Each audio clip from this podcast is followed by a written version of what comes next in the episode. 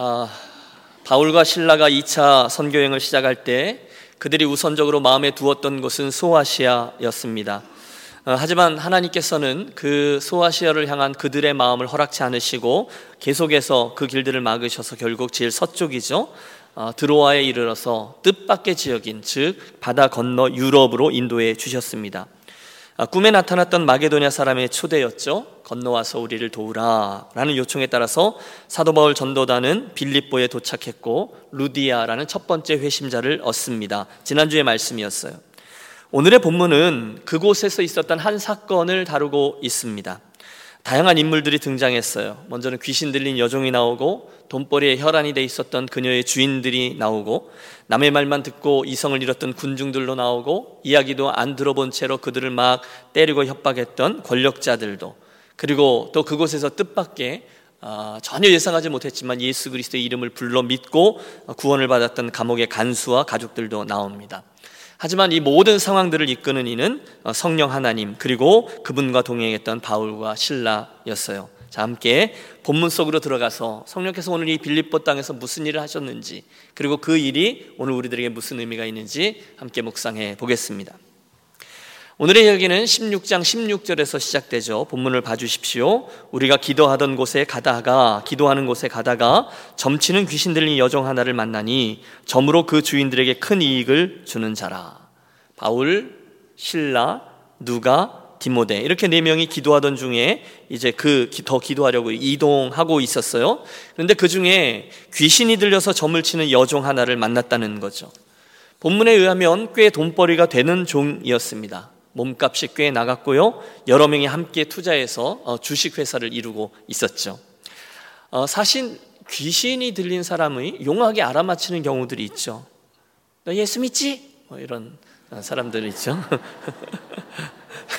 오늘 그랬던 거예요. 이 여종이 음, 바울의 일행을 보고 종종 쫓아다니면서 큰 소리로 그들의 정체를 드러내며 방해하는 겁니다. 17절. 그가 바울과 우리를 따라와 소리 질러 이르되 이 사람들은 지극히 높은 하나님의 종으로서 구원의 길을 너희에게 전하는 자라 하며 이같이 여러 날을 하는지라.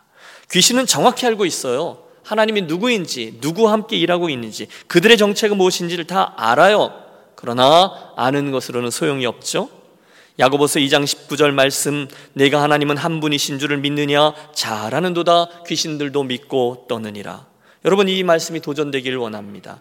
우리가 하나님을 알고 믿는 거 그 정도는 귀신들도 한다는 거예요. 진짜 문제는 그분을 아는 것이 아니라 그분을 주와 구원자로 믿고 섬기는가 거기에 있습니다. 우리들의 믿음이 아는 것에 그치지 않고 믿고 따르는 수준이 되어야 된다라는 도전이 되겠죠. 그래서요. 그 그녀가 하도 못 살게 구니까 18절 바울이 심히 괴로워하여 돌이켜 그 귀신에게 이르되 며칠을 따라다니며 소리를 질러대니까 참지 못해서 나선 거죠. 예수 그리스도의 이름으로 내가 내게 명하노니 그에게서 나오라 한즉 귀신이 즉시 나오니라. 바울이 성령의 능력을 힘입어 악한 영을 내어 쫓죠. 그녀가 나음을 입습니다. 본문을 찬찬히 묵상하면 귀신을 대적하는 방법들이 나오죠. 먼저 바울은 귀신을 두려워하지 않아요. 여종이 아니라 귀신에게 말해요. 부탁이나 제안이 아니라 명령하고 꾸짖습니다. 그리고 제일 처음부터 마지막까지 예수님의 힘과 능력만으로 그 일을 합니다. 귀신이 쫓겨 나갔어요. 그녀가 고침을 받았습니다. 얼마나 기뻐해야 될 일이겠어요? 진심으로 축하해야 될 일 아니겠습니까? 정신을 차리고 눈동자가 이제 돌아왔겠죠. 그런데 문제가 생겼어요. 그녀에게 투자를 했던 주식회사의 주주들, 주인들이 깜짝 놀란 겁니다. 치유가 되었는데 그게 싫은 거예요. 화가 났어요. 19절부터 보십시오. 여종의 주인들은 자기 수익의 소망이 끊어진 것을 보고 바울과 신라를 붙잡아 장터로 관리들에게 끌어 상관들 앞에 데리고 가서 말하되 이 사람들이 유대인인데 우리 성을 심히 요란케 한다 하여 로마 사람인 우리가 받지도 못하고 행하지도 못할 풍속을 전한다 하거늘 여러분 이 사람들의 관심이요. 그 여종에게 귀신이 들어있느냐 아니냐 거기서 고침을 받았느냐 아니냐에 있지 않아요. 대신 그녀에게 투자해 놓은 돈에 관심이 있어요. 정말 인간이기를 포기한 사람들이죠. 그런데 여러분 잘 생각해 보십시오. 이 이야기가 비단 그들만의 것입니까? 아니죠 오늘도 많은 사람들, 심지어 예수를 믿는 사람들에게도 이 경향은 계속 나타납니다. 오늘도 세상에는 물질에 대한 탐욕으로 정신을 잃은 사람들이 그 영혼을 목적이 아니라 수단으로 대하는 수많은 사람들이 너무너무 많아요. 돈 앞에서 한없이 약해지는 성도들도 많습니다. 너무너무 좋으신 분이에요. 훌륭한 인품을 소유하고 계세요. 덕망이 있어요. 또 옳은 말씀만 하세요. 게다가 직분도 있어요. 그런데 다 좋은데 돈 문제만 걸리면 완전히 바뀌는 분들이 있습니다. 전에 아버지 학교 동영상에서 보았던 어, 한 장면을 제가 잊을 수가 없어요. 어릴 적에 이분이 티네이저 때인데 그 아버지가 했던 말에 충격을 받고 그게 내내 그분을 어, 누른 거죠. 나쁜 영향을 미쳤어요. 그 아버지가 어릴 때 그랬다는 거예요. 야, 다 필요 없어. 친구도 필요 없어. 돈이 최고야. 그게 그분의 인생에 평생 영향을 미쳤다는 거예요. 사람이 고침을 받고 뭐 그 사람들이 그랬던 거죠. 그 사람이 나음을 얻고 관심 없어요. 돈이 안, 빌리, 안 벌리는 게 문제예요. 돈이 최고예요. 어떤 남자가 길을 가다가 램프를 하나 주었대요. 그래서 혹시나 해서 이렇게 램프를 비볐더니 정말 뿅 하고 요정이 나타나서 소원을 들어줄 테니 하나만 말해봐 이렇게 말하더라는 거죠. 그래서 이게 꿈이야 생시야. 그래서 뭔 소원을 될까 하다 보니까 kup한 대로 돈이 제일 좋겠더래요. 근데 여자친구도 있었으면 좋겠더래요. 또 이왕이면 결혼도 하고 가정도 꾸렸으면 좋겠더래요. 근데 하나만 되라 그러니까 한참 고민하다가 머리를 쓴 거죠. 에라 모르겠다. 요정이 헷갈리도록 확 말해버려야지. 그래갖고 돈 여자 결혼 딱 그랬대요. 그랬더니 정말로 돈 여자와 결혼하게 되었다라는 이야기가 있습니다. 예. 이해가 안 되시는 분들은 집에 가서 잘 들어보시기 바랍니다. 제가 일부 예배 때도 했는데요. 설교 기껏 잘 듣고 설교의 내용은 하나도 기억 못하고 예화만 기억하고 묵사하는 분들이 계세요. 그러지 마세요.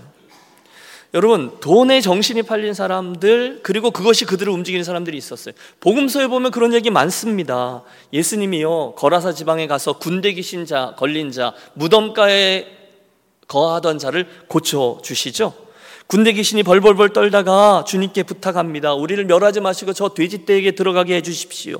가라. 그랬더니 귀신들이 돼지떼에게로 들어가 물에 뛰어들어 다 몰사합니다. 그러자 동네 사람들이 왔어요. 주님께 와서 우리를 그냥 놔두라고 당신은 우리 동네 안 들어오는 것이 좋겠다라고 거절합니다. 같은 얘기 아니에요? 거기 정신이 온전해져서 나음을 얻은 한 사람이 있어요. 그런데 그가 중요하지 않아요. 고침을 받았다. 여러분 이게 중요하지 않아요. 돈 손에 났다. 이게 어, 그들의 관심이에요. 그들의 극명한 관심이 거기에 있다는 거죠. 여러분은 어떠하세요? 우리 교회는 어떠합니까? 주님이 말씀하셨죠. 사람이 온 천하를 얻고도 목숨을 잃어버리면 무엇이 유익하리요? 그러므로 사랑하는 여러분, 우리 교회는 저와 여러분은 아무리 누가 뭐라 해도 이 세상의 무엇보다 한 사람의 영혼을 주님께서 귀하게 여기시는 영혼을 소중히 여기는 성도와 교회가 되시기를 권합니다. 물론 돈은 귀하죠. 돈은 아깝죠. 하지만 먼저 사람을 구하고 먼저 사람을 살려야 한다는 것을 언제든지 잊지 말고 최우선적인 가치로 여기고 교회 재정도 그렇게 집행하는 공동체가 되시기를 바랍니다. 뭐 이렇게 사역을 하다 보면 이런저런 이야기 뭐 이렇게 빙빙 돌려서 하는데 결국 진짜 하고 싶은 게 돈 이야기일 때가 많아요. 그게 아깝다는 거요. 그거 쓰기 싫다는 거요. 근데 그렇지 않아요. 여러분 축복합니다. 여러분의 인생도 우리 교회도 사람을 살리고 사람을 고치고 구원하는 일에 큰 손들이 되어지시기를 축원합니다. 음.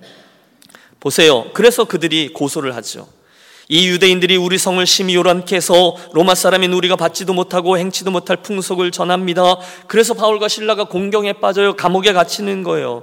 22절 무리가 일제 일어나 고발하니 상관들이 옷을 찢어 벗기고 매로 치라하여 많이 친 후에 옥에 가두고 간수에게 명하여 든든히 지키라니 그가 이러한 명령을 받아 그를 깊은 옥에 가두고 그 발을 찾고에 든든히 채웠더니 무슨 일이 있었는지 알아볼 생각도 안 해요. 매부터 칩니다. 여종이 남을 입었다는 것은 고려 대상이 아닙니다. 감정과 흥분이 몰아쳐서 바울과 신라를 때리고 욕하고 침뱉고 저주하고 했습니다.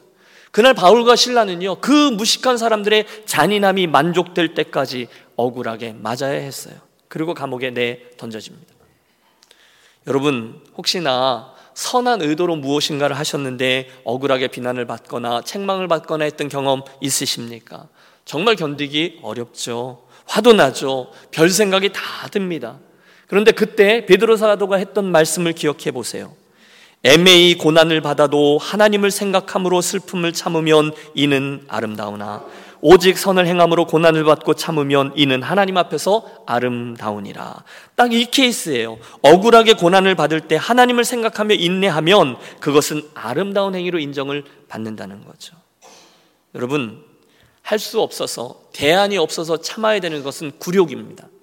하지만 믿음으로 이 끝을 확신하고 소망이 있기 때문에 최후 승리가 있음을 믿기 때문에 참는 것은 인내입니다. 이 두 차이를 보셔야 돼요.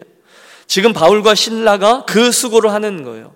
주님이 내가 맞은 건 맞은 거고 하지만 이 상황을 통해서 뭘 하시겠지 그걸 믿는 거예요. 그래서 인내한 거예요. 그들이 옳았죠. 여러분 먼 훗날 데살로니가 전서 2장 2절에서 사도 바울은 오늘의 이 빌립보 경험을 이렇게 얘기합니다. 너희 아는 바와 같이 우리가 먼저 빌립보에서 고난과 능욕을 당하였으나 이 얘기를 하는 거죠. 능욕을 받았다는 거예요. 감옥에 갇히고 고난 받았다는 거예요. 하지만 계속 이어지는 말씀은 이거예요. 뭐가 있다는 거죠. 우리 하나님을 힘입어 많은 싸움 중에 하나님의 복음을 너에게 말하였노라. 감옥에 갇히기도 하고 매도 맞았던 그 빌립보 일 하지만 그것으로 인해 결국 빌립보 땅에 복음이 선포되고 교회가 세워지게 되었다라는 겁니다. 자, 무슨 일이 어떻게 일어난 것일까요? 그 다음을 살펴보겠습니다. 25절 우리 함께 읽겠습니다. 한밤중에 바울과 신라가 기도하고 하나님을 찬송함에 죄수들이 듣더라. 예, 한밤중에 저들이 뭘 했습니까? 기도하고 찬송했습니다. 여러분 생각해 보세요. 뭔가가 좀 잘 될 때 찬송하고 기도하는 거 우리 충분히 할 수 있죠. 그러나 고난 가운데 찬송하고 기도했다는 것은 완전히 다른 얘기입니다. 엄청난 이야기예요. 뭔가가 있다는 거죠. 여기서 깨닫게 됩니다. 아, 하나님의 사람에게 있어서, 성령의 사람에게 있어서 중요한 것은 상황과 환경이 아니구나라는 겁니다. 대신 그때 그들이 가지고 있던 믿음이 문제라는 거예요. 여러분, 대답해 보십시오. 그들이 어떻게 그 고난의 한가운데서 하나님을 찬양하고 하나님께 기도할 수 있었을까요? 비밀은 그날 저들 안에 자리하고 있던 믿음, 좀 더 구체적으로 표현하면 하나님의 선하심을 믿는 믿음 때문이었다는 거예요. 우리가 요즘 토요일 새벽마다 살피는 게 하박국서지 않습니까? 그의 표현을 그 선자의 표현을 빌리면 오직 의인은 무엇으로 말미암아 살아요? 믿음으로 말미암아 산다는 거예요. 예수님의 표현을 빌리면요. 이 상황은 돌이 아니라 떡이고 뱀이 아니라 생선이라는 거예요. 그때 바울과 신라의 시선은 매맞은 자국과 두 발에 차여 있는 착고와 컴컴한 지하 감옥에 머물지 않았어요. 대신에 이 모든 일을 선하게 이끄실 하나님을 향합니다. 아마 오늘 같았으면 이런 찬양이었을 거예요. 높은 산이 거친 들이 조막이나 바꿔서 감옥이나 그렇죠? 내 주 예수 모신 곳이 그 어디나 하늘나라 어디든지 상관없다는 거예요. 더 중요한 건 그 믿음이 있다는 거예요. 그런데 더 중요한 사건이 하나예요. 그건 뭐냐면 그때 그들이 그 고난 중에 찬양하는 찬양과 기도를 주변에 있던 죄수들이 듣더라. 이렇게 되어 있다는 거예요. 여러분, 여러분의 찬송 소리가 여러분의 기도 소리가 다른 이들에게 들리도록 찬송해 보고 기도해 보셨습니까? 잘 될 때 말고 잘 안 될 때 말입니다. 정말로 곤고하고 힘들 때 말입니다. 그럼에도 불구하고 하나님께 찬송하고 기도한 적이 있으시냐는 거예요. 어, 목회자로 살면서 아마 제가 가장 감동받는 경우가 이런 경우가 아닐까 해요. 너무너무 곤고할 때, 너무너무 어려울 때, 그래서 하나님을 막 원망하고 싶을 때, 그분이 하나님을 원망해도 누구 하나 뭐라 그러지 않을 것 같은 그런 상황에서 그런데도 믿음으로 살아보겠다고 주의 전에 나와서 기도하고 찬송하고 그러는 분들을 볼 때 제 안에 감격이 있어요. 아니, 울컥울컥 하는 거죠. 저도 앞에서 함께 부르짖는 거예요. 주님 저분들 보셨죠? 그냥 두시면 안 됩니다. 주님 도와주세요. 울림이 있어요. 아, 저분에게 있는 믿음은 진짜구나. 여러분, 우리 유년교회 성도들이 심지어 그런 고난 속에서도 하나님을 향한 믿음 때문에 정말로 기도하고 찬양하고 다른 이들에게 선한 충격과 도전이 되어지시기를 진심으로 권합니다. 그럼 그분이 말씀하셨잖아요. 내 생각은 너희 생각과 다르며 내 길은 너의 길과 달라서 하늘이 땅보다 높음 같이 내 길은 너희 길보다 높고 내 생각은 너희 생각보다 높으니라. 여러분 한마디로 말하면 그러므로 나 믿고 너희들 걱정하지 마라는 거예요. 저도요 도저히 감당할 수 없겠다라고 생각할 만큼 이 일만은 정말로 피하고 싶어라고 생각할 만한 일들이 여럿 있었어요. 그런데 다른 옵션이 없더라고요. 믿음뿐이더라고요. 대안이 없어요. 그때는요, 오직 믿음입니다. 하나님 선하셨잖아. 하나님 선하시잖아. 어떻게 뭐 하시겠지. 이렇게 반응해요. 그러면 여러분 수가 없을 때, 그럼 하나님은 반드시 은혜를 주셔서 어떻게 어떻게 해서 그 어, 어려움들을 감당하고 넘어가게끔 해 주십니다. 그런데 그 일들이 한 번 경험하고 두 번 경험하고 자꾸 쌓이면 저절로 하나님을 향한 신뢰가 두터워지는 거죠. 그래서 이제는요, 웬만한 일을 좀 만나도 큰일 났네 이러지 않아요. 또 뭔 작품을 준비하시려고 하시나 보지. 그렇게 믿음의 씨름을 준비하게 되는 거죠. 여러분 저 유명한 빌리 그리암 목사님이 평생토록 어, 하나님 앞에 흔들리지 않고 걸어가 별 일이 다 있었지 않겠어요? 그래서 그 옆에서 함께 동역했던 사역자 한 분이 의아하게 생각하다 어느 날 물었대요.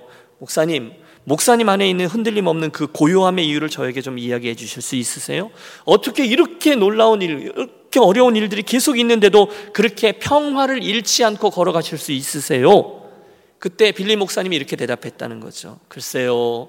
제가 정말로 그런 사람인지는 모르겠지만 만일 정말 제가 그렇게 살고 있다면 그것은 아마도 제가 성경의 마지막 장을 믿고 있었기 때문일 겁니다.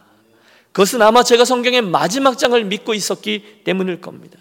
맞죠? 결국 우리 인생의 마지막 장면, 요한계시록의 마지막 장면, 새 하늘과 새 땅의 비전, 결국 마라나타 아멘 주 예수의 오시옵소서 그분이 오셔서 공평과 정의로 우리 앞에 펼쳐질 그 영원한 나라를 저가 믿었다는 거예요. 그러니까 오늘 불합리한 일, 어려운 일, 막히는 일들이 다 있지만 결국은 아버지의 뜻이 이루어지고 당신이 약속하신 하나님 나라가 이루어지리라 라는 믿음이 그분에게 있었어요. 그러니까 흔들림 없이 걸어갈 수 있었다는 거죠. 아마 그날 바울과 신라도 그랬던 것 같습니다. 언제 하나님이 안선하셨던 적이 있냐? 내가 전에 1차 선교여행 때 저 위에 루스드라에서도 내가 돌에 맞아 죽을 뻔했었잖아.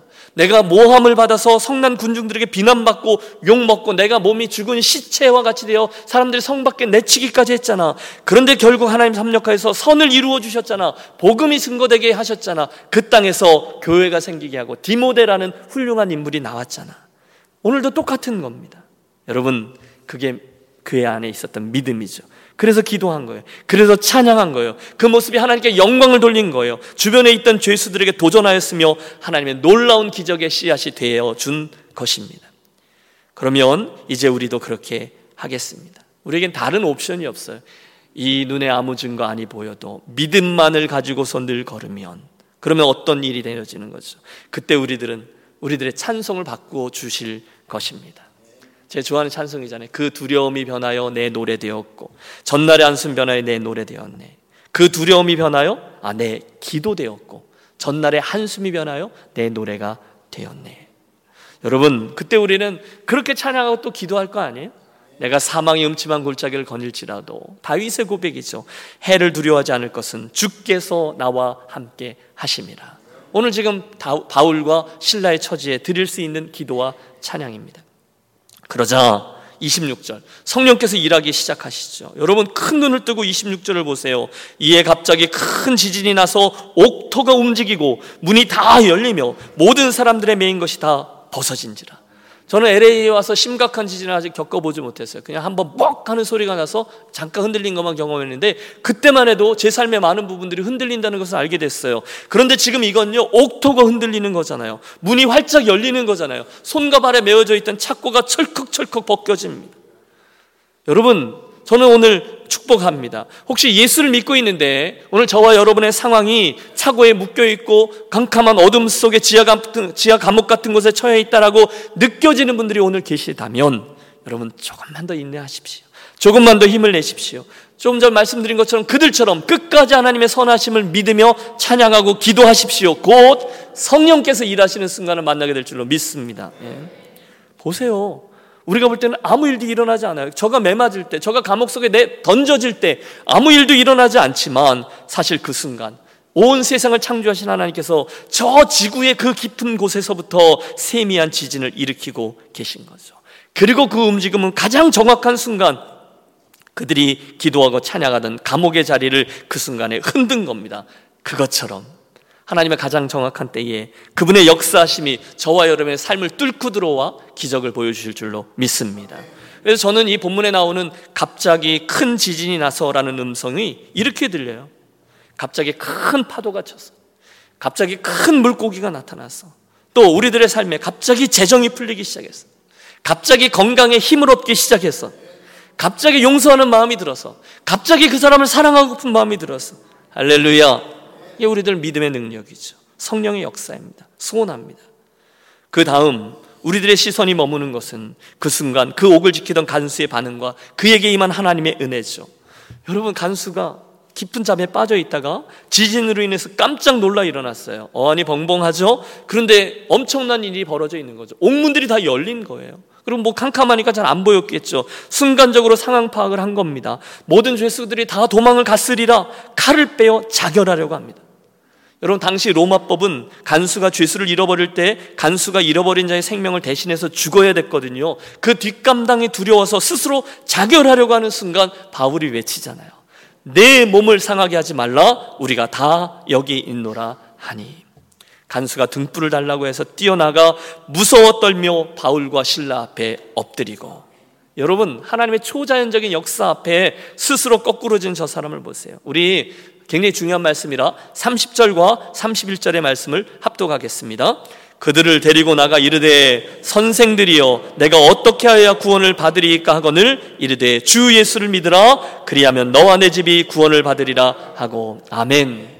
많이 보신 말씀이죠. 유명한 말씀이죠. 선생들아, 내가 어떻게 해야 구원을 얻으리까? 주 예수를 믿으라. 그리하면 너와 내 집이 구원을 받으리라. 여러분 주목하세요. 여기에 우리 인류 역사상 가장 위대하고 중요한 질문, 가장 정확한 대답이 등장하고 있어요. 내가 어떻게 하면 구원을 얻을 수 있습니까? 질문이에요. 주 예수를 믿으라. 그리하면 너와 내 집이 구원을 얻으리라. 해답이에요. 여러분, 지금까지 저와 여러분 가운데 이 질문을 던졌고 이 해답을 얻으신 분 있으십니까? 어, 그럼요, 목사님. 저는 이미 예수 믿어요. 나는 아무 의심 없이 이 고백을 할 수 있어요. 너무너무 복받은 분들이십니다. 하지만 혹시나 내 전 인생을 놓고 한 번도 이 질문을 정직하게 던져보지 않으신 분들이 계시다면 기억하십시오. 그분들은 반드시 인생 전체를 놓고서 반드시 이 질문을 던지셔야 되고 해답을 얻으셔야만 합니다. 왜냐하면 이 질문과 대답은요, 오래전에 그 빌립보라는 유럽의 한 도시에서 이름 모를 간수 하나가 얼떨결에 던진 질문이 아니에요. 대신에 이 질문은요, 우리 인류 역사를 통해서 진지한 사람이라면 누구나 그의 인생을 놓고 던진 질문이요. 반드시 얻어내야 될 해답이었습니다. 맞아요, 여러분. 생각해 보십시오. 이 세상을 사는 사람들은 저가 왕이든 노예이든 그의 인생을 마감하는 시기든 아니면 막 태어났든 그것들과는 아무런 상관없이 모두 다 이 질문을 던져야 하고 해답을 얻어야만 합니다. 왜요? 우리가 인정을 하든 말든 절대로 부인할 수 없는 우리들의 운명이 여기에 걸려 있어요. 로마서 3장 23절을 기억하시죠. 모든 사람이 죄를 범하였음에 하나님의 영광에 이르지 못하더니 여러분 판결문은 이미 내려져 있어요. 로마서 6장 23절 죄의 값은 사망이라 이미 판결문에 마침표가 찍혀 있어요. 에스겔서 18장 4절 범죄하는 그 영혼이 죽으리라 그분은 선언하셨어요. 끝이에요. 그래서 사람들은 누구나 죽습니다.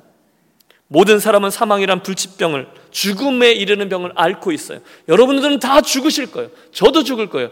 똑딱하는 1초에 전 세계에서 3명의 사람이 세상을 떠나요.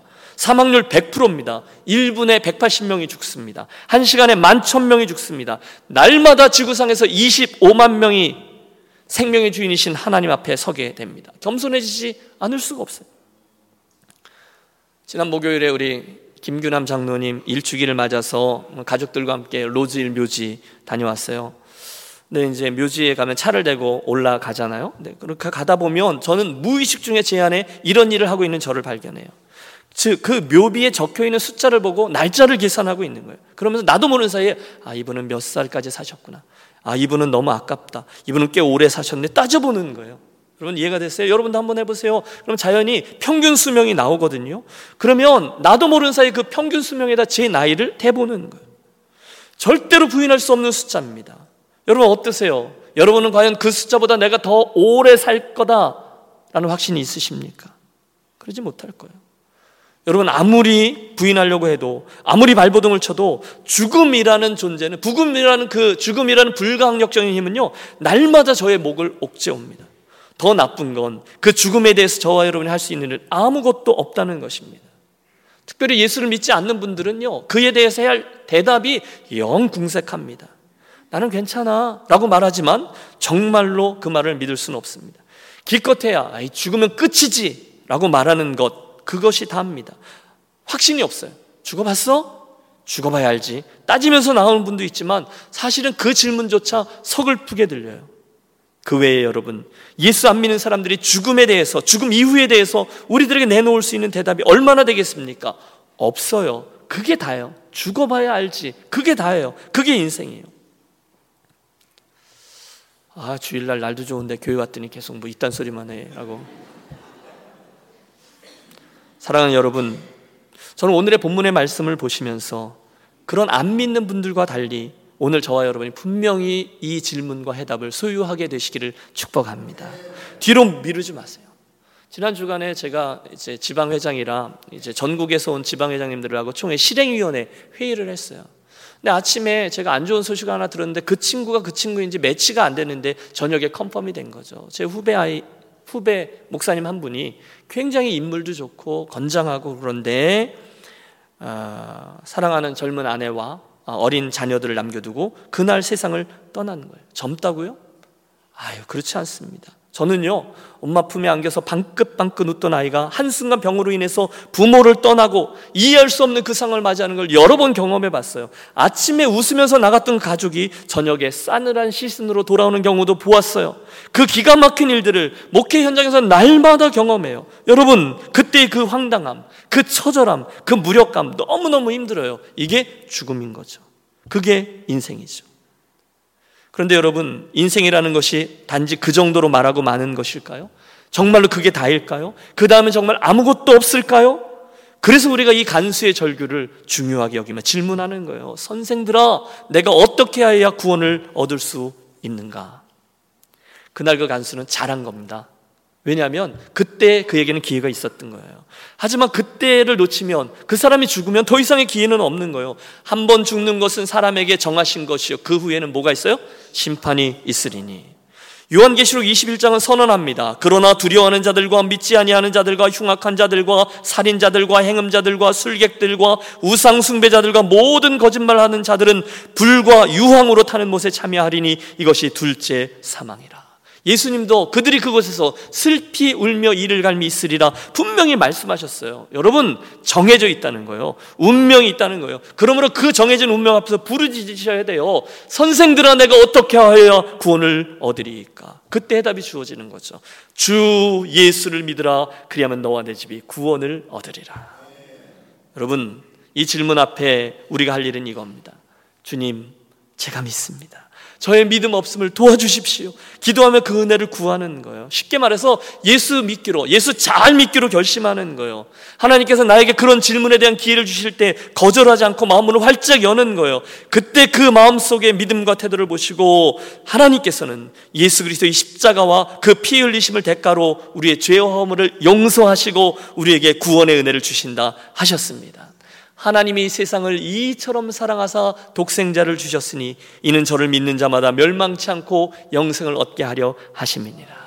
우리가 아직 죄인 되었을 때에 그리스도께서 우리를 위하여 죽으심으로 하나님께서 우리에 대한 자기의 사랑을 확증하셨느니라. 여러분 하나님의 아들이신 예수께서 십자가상에서 운명하시면서 다 이루었다. It is finished라고 외치던 그 순간 저와 여러분을 향한 하나님의 구원의 사건이 저 위에서 완성되었어요. 그 피 흘리심이 나를 위한 것이라는 사실을 믿는 순간 우리는 구원을 받습니다. 저는 제가 달라스에서 섬길 때 저는 이 말씀을 구원에 대한 이야기할 때 예화로 들길 되게 좋아요. 은행을 갔어요. 왜냐하면 그해 연말에 어, 그 달라스 교회 협의회에서 이렇게 목회자들을 위해서 특강을 하는데 그 해의 주제가 목회자들의 재정 관리 상담이라는 거예요. 그래서 프로그램을 진행하는 되게 유익했어요. 그래서 이제 그 어, 참여한 후에 appoint를 잡아 ment를 잡아서 은행까지 가서 상담을 받았어요. 깜짝 놀랐습니다. 왜냐하면 그분 앞에 앉아서 제 social 번호를 대서 그래서 social 번호를 댔는데 갑자기 그 순간에 제가 전혀 모르던 세상이 그분 컴퓨터 화면에 쫙 펼쳐지는 거예요. 거기는 저의 모든 은행 정보 내가 알려주지도 않았는데 다 뜨고요. 크레딧 점수, 등급, 또 제 mortgage 상황, 아직도 제가 다 못다 갚은 자동차 할부금 내요, credit card의 결제 흔적들까지 싹 다 나오는 거예요. 제가 깜짝 놀라서 막 이런저런 얘기를 한참을 얘기했어요. 그러다가 이제 제가 궁금한 게 있어서 질문을 한 거죠. 제가 이제 첫 번째 하우스의 그 mortgage를 좀 높은 이자로 얻었기 때문에 좀 다시 얻을 수 있느냐라고 묻었어요. 물었습니다. 왜냐하면 제게 은근히 자신감이 있었거든요. 제 신용 등급이 굉장히 높았어요. 저는요 매달 미국에 와서 한 번도 카드 대금을 밀린 적이 없어요. 제깍제깍. 공과금도 매달 냈어요. mortgage도 매달 냈어요. 차 할부금 다 제대로 냈어요. 그래서요 여러분 놀라지 마세요. 제 크레딧 점수가 850점이에요. 어... 여러분 우리 교회가 우리 작년 연말에 그 12인승 밴 구입했잖아요. 그때 최종 가격을 그분하고 딜 끝내고 들어가서 계약하려고 막 그걸 쓰는데 제 크레딧 점수가 딱 높아갖고 이자가 또 깎여서 몇백 불 세이브한 거 아세요? 좀 알아주세요. 예. 근데 그때는 안 된다고 나온 거예요. 왜냐하면 제가 mortgage를 얻을 수 있는지를 계산하는 은행의 방식이 따로 있다는 거예요. 제가 tax 보고를 한 걸 근거로 해서 거기서 뭘 빼고 뭘 빼고 이걸 따지고 저걸 따지고 하니까 저에게는 남는 room이 전혀 없기 때문에 mortgage를 못 준다는 거예요. 근데 기분이 나빴지만 항의할 수가 없어요. 왜? 그들에게 있는 룰이기 때문입니다. 제가 모르는 그곳의 방식 똑같습니다. 영적으로도요. 우리들은 잘 모를 수 있어요. 세상 사람들은 전혀 몰라요. 하지만 거기에 그런 게 있는 거죠.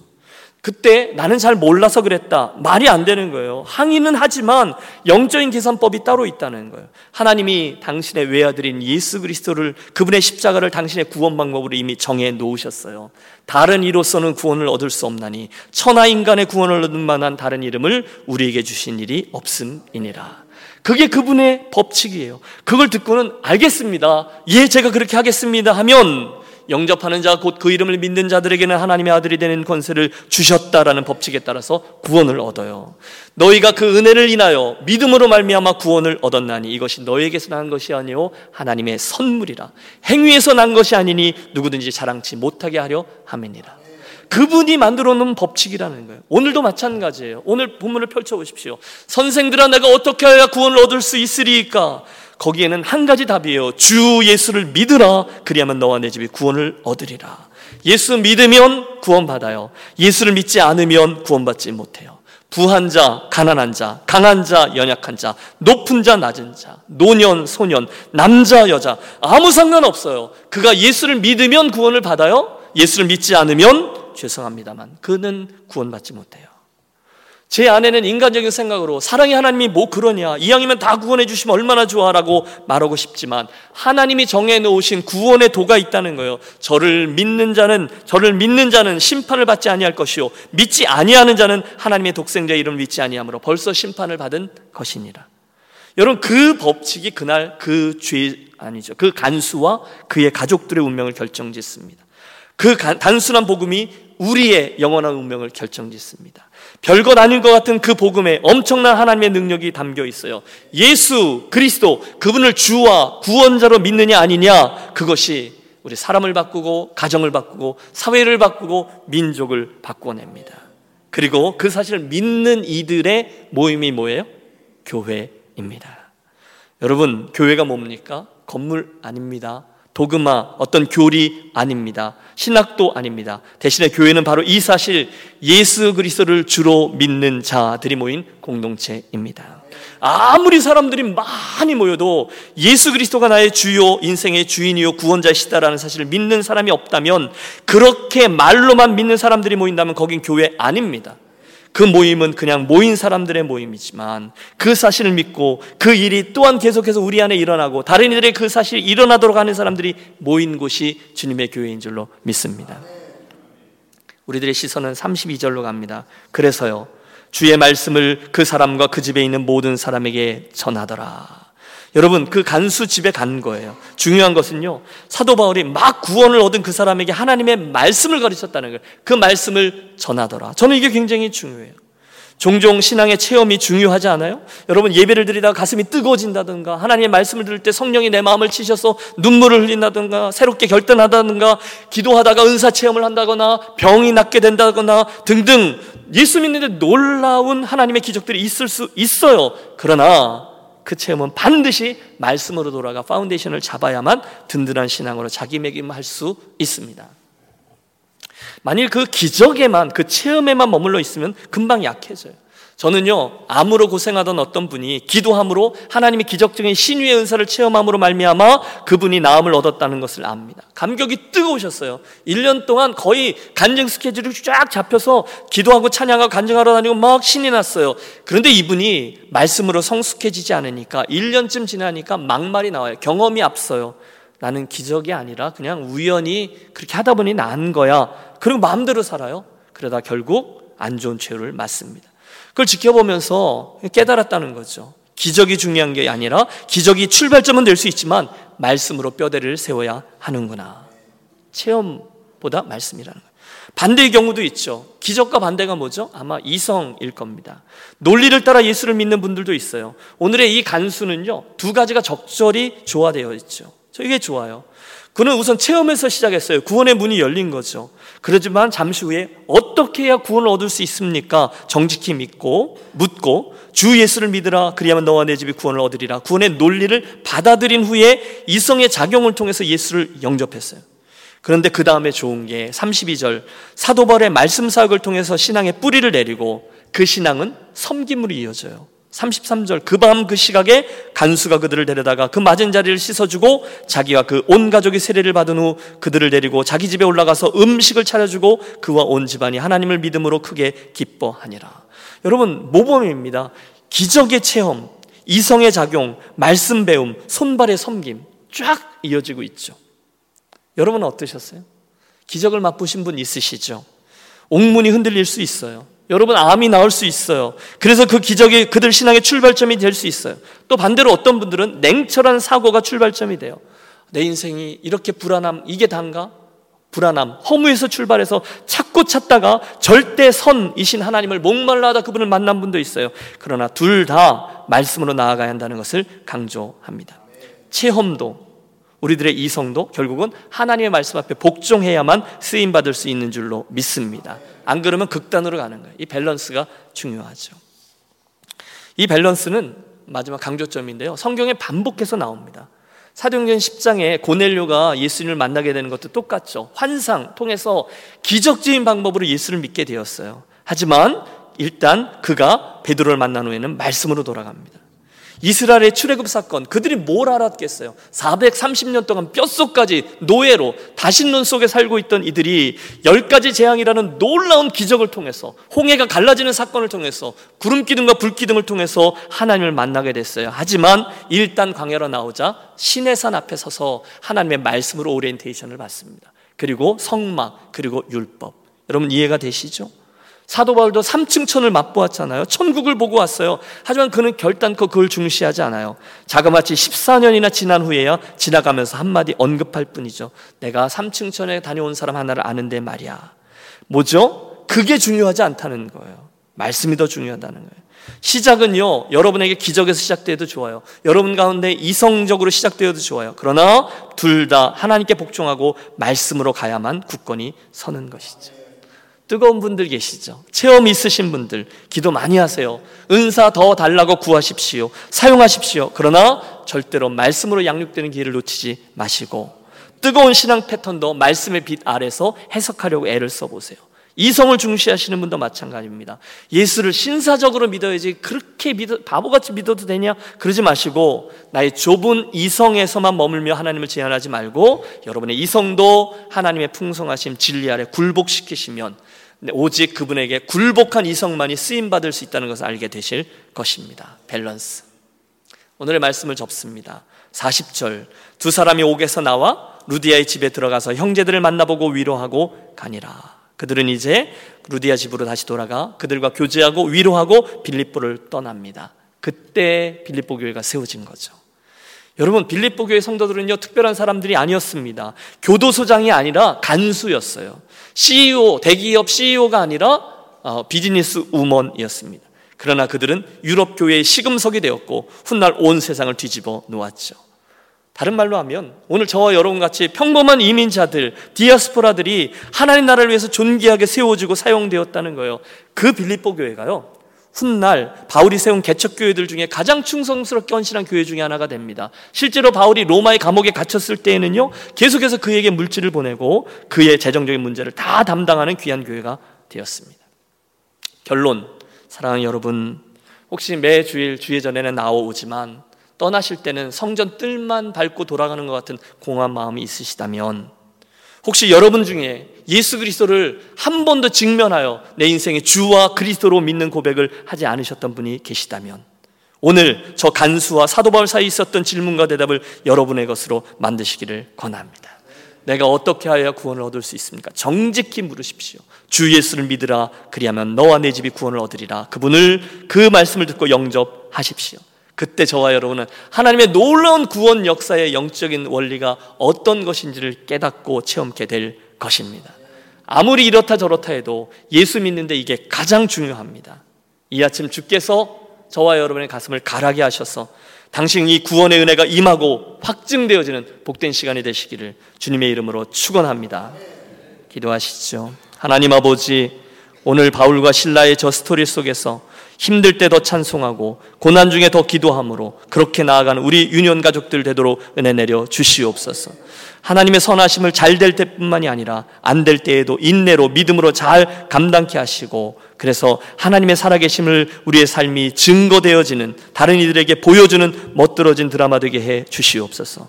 오늘 우리들 가운데 곤고함 중에 의심 속에 갈등 속에 나온 분들이 있다면 바울과 신라의 모습이 큰 도전이 되게 해 주시고 하나님이 직접 저들의 해결법이 해결점이 되어 주셔서 고난 중에 인내하며 더욱 부르짖고 더 찬양함으로 하나님의 선하심과 인자하심을 저들처럼 경험하는 복된 기회로만 삼아 주시옵소서.